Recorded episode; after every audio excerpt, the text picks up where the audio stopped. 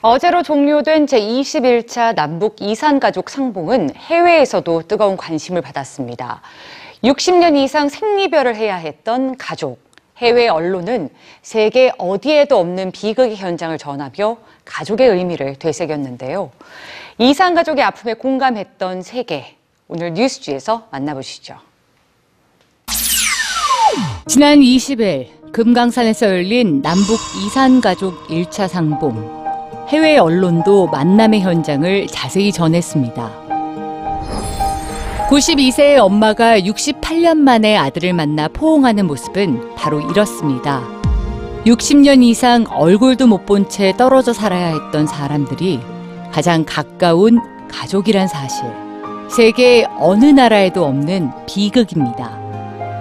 손을 잡고 놓지 않으려는 가족들의 장면들이 아들이 70몇 살인데도 아가라고 부르는 게 정말 항상 아기인 거죠, 부모에게는. 보도화면 나가는 동안 우는 거 봤어요.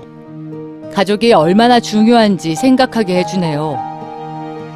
각국 언론은 이산가족 상봉단이 버스를 타고 금강산으로 향하는 길부터 서로 음식을 먹여주고 부둥켜 안고 눈물을 흘리는 모습까지 사진과 영상으로 현장을 최대한 자세히 전했고 이를 접한 사람들은 소셜미디어를 통해 이산 가족이 느꼈을 감정을 공감해 보려는 분위기였습니다.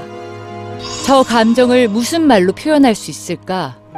흑백 사진이 아니면 기억에만 의존해 사랑하는 가족과 연결해야 하는 이들. 기쁘지만 슬픈 일이다. 아름답다.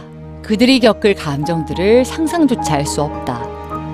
그들이 평생을 어떤 아픔으로 살았을지 상상도 되지 않는다. 전쟁은 행복해야 할 사람들을 갈라놔 눈물만 흘리게 할 뿐 아무것도 좋은 게 없다.